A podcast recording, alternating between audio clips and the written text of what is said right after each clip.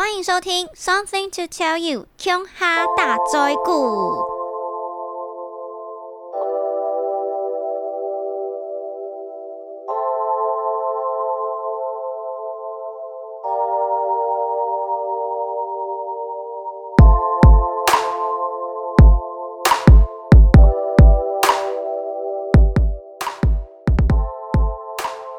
大家好，我是乔拉拉，好久不见哦，我好像好多天没有录 podcast。最近在干什么呢？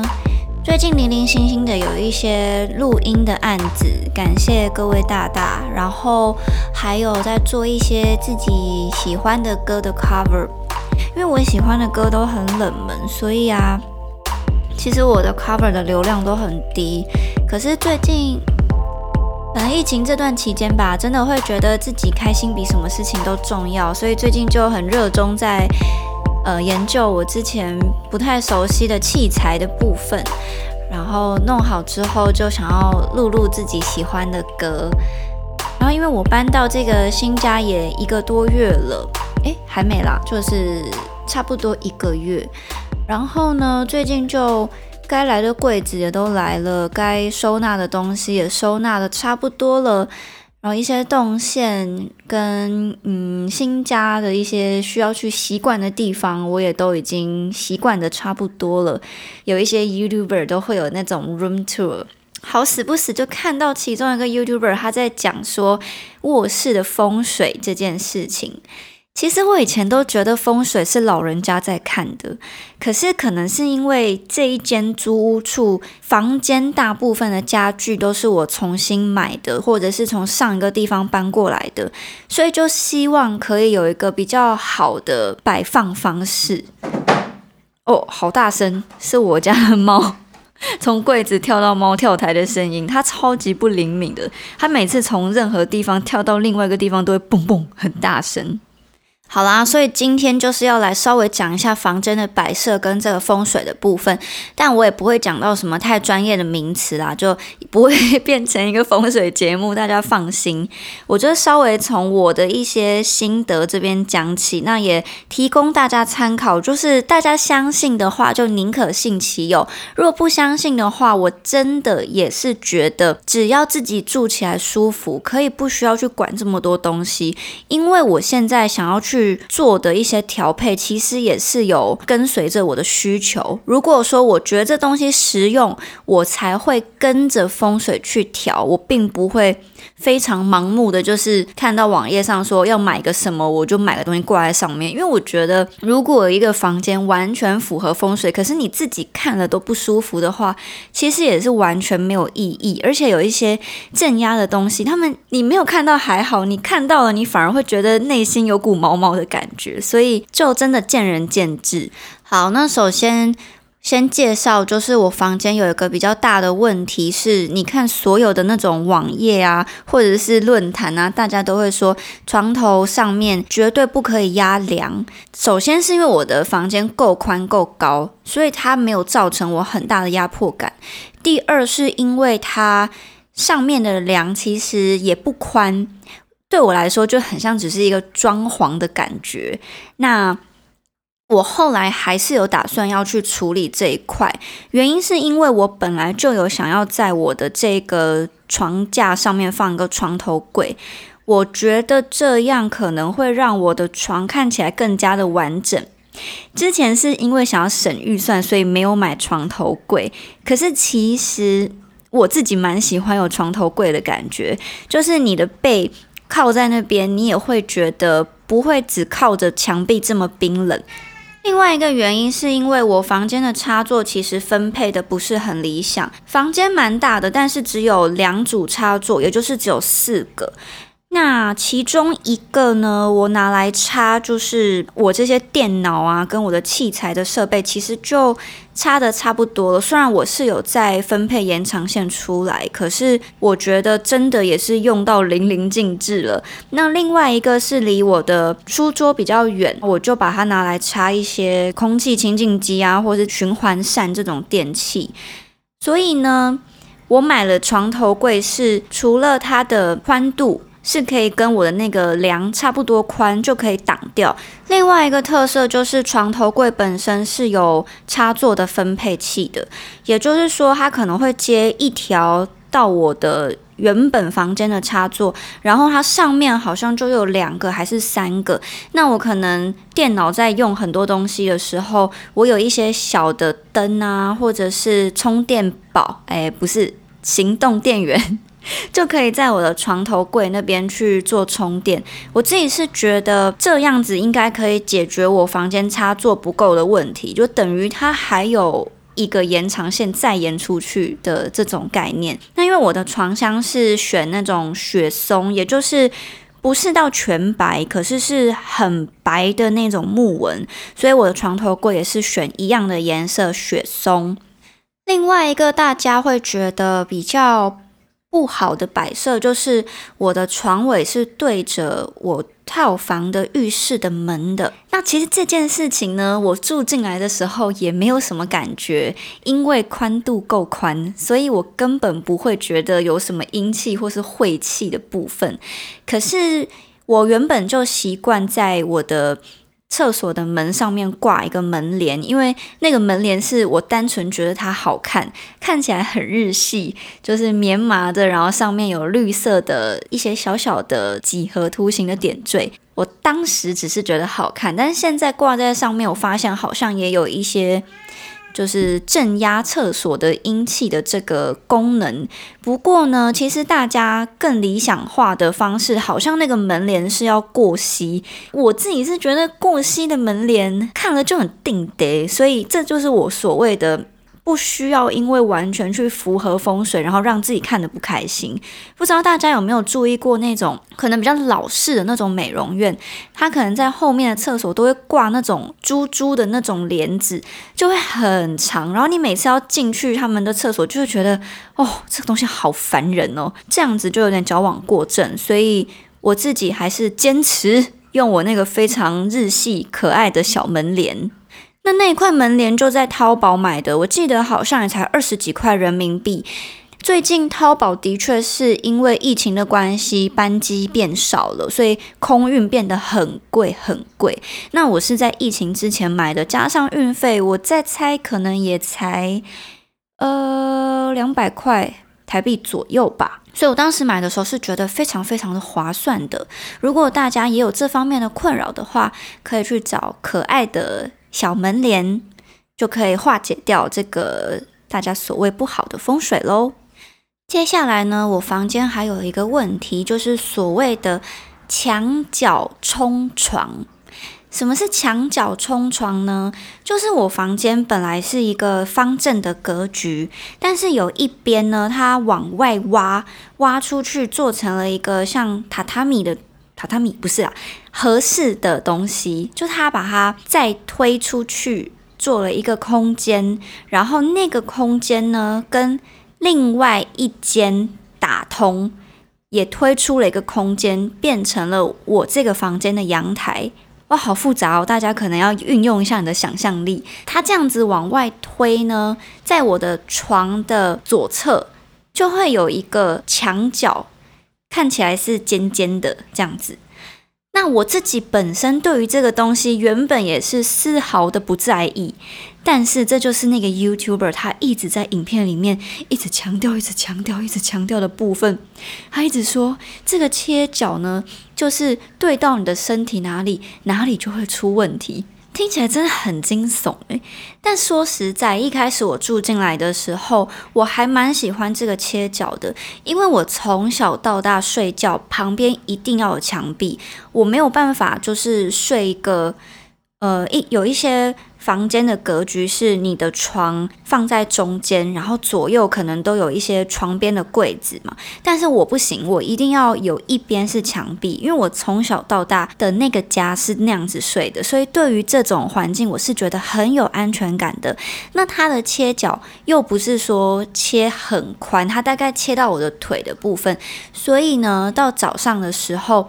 我会感觉得到有阳光洒进来，但是不至于阳光会大到影响我睡觉。我就觉得这切角好棒哦，但真的被那个 YouTuber 讲到，我觉得好像有一点在意。这几天我是真的有一点想要改善这个部分，原因是因为我在做瑜伽的时候，我发现啊，那个切角，因为它刚好切到我差不多小腿肚的部分，如果我翻身的时候往左边翻。我会觉得我要掉下去，所以我就一直往右边翻。然后在做瑜伽的时候，不是同一个动作，通常就是左边会做一次，右边会做一次吗？我发现我左边好像会比较酸痛，虽然说一直以来我的左边的筋就比较硬。但是我相信睡眠的姿势也是会去影响一些你肌肉的拉扯。像我自己在疫情这段期间，超爱睡觉，每天都在睡觉，都睡超久，所以我醒着的时间跟睡觉的时间的比例可能和一般人不太一样。我睡觉的时间比例蛮高的，我就会希望可以去调整这个问题。那平常可能坐着或者是有意识站着的时候，会去注意到自己姿势的问题。可是睡着，我真的没有办法去管我的姿势，我常常都会让身体是处于就是不是很平衡的状态，所以这个墙角的部分我就有想要去改进，但是目前我还没有找到什么我觉得比较好的改进方式，因为我并不想要在那个那个墙角的空白处。这样大家真的听得懂我在说什么吗？我并不想要去加柜子，因为对我来说，我房间的收纳已经是够了。然后再加柜子的话，其实反而那个小合适到阳台的走道会变得很小，我会觉得定得。所以目前这个墙角的部分呢，我就还没有想到要用任何的家具或者是比较物理的方式去帮它补齐。可能真的会寻求所谓的，比如说挂小葫芦啊，或者是五帝钱这类的镇压方式。但是这样的镇压方式，我就我自己心里面是觉得它是一个心安啦，因为。对我来说，风水也是要讲求一点科学。像我刚刚有说，我会因为那边镂空，所以比较不会翻身翻过去。那长期之下会造成我那边可能比较酸痛。我觉得这个逻辑就是非常的科学。可是你叫我单纯挂个葫芦，或者是你叫我。放个什么东西去镇压，我就会觉得没有什么科学根据。所以未来如果有出现我真的很中意的家具，我可能还是会买来摆在那边。但是现在应该是不会。那疫情期间，我也不太想要随便在网络上面买什么小葫芦。我会觉得自己本身去看过，真的觉得那个东西的气场跟我是合的，再买。因为我前面有讲，我其实蛮依赖我自己的直觉的。呃，如果是在网络上买的话，你也不知道说那个卖你的人，他之前这个东西是怎么处理的，或者是他说的开光到底是用什么方式去开光。好，那我房间的这些跟风水有关需要被处理的东西，我都已经讲完了。如果大家有更好的方式，也可以提供给我。那接下来我单纯讲一些我最近为了摆设所花的一些小心思。我的房间呢，主要是以原木色或者是白色来做搭配，我自己觉得非常的舒服。可能因为白色的关系，就让房间看起来更大。那原木色是因为我。屈就于我们家的猫咪，它稍微动位比较大一点。我帮它买猫跳台的时候，一讲这个它就瞪我。我是直接买了原木的跳台，不然我怕那种非原木的都会很容易晃来晃去，我怕它一跳上去就会摔下来，或者是那个跳台被它跳垮。那因为这样子的关系，有很多的东西我就跟着一起买原木色。现在整体看起来，我觉得。很完美的房间，不过在我书桌这一块，因为有器材跟线材，还有我的吉他，它们的颜色都是。黑色啊，或是比较深的木头色，所以我的时钟跟我的桌子，我也是买差不多的配色。那这一区的确看起来就和右半边那个猫咪区那边的感觉不太一样。那最近呢，因为东西都摆的差不多，然后开始想要放一些小东西，我也研究了一些室内植栽。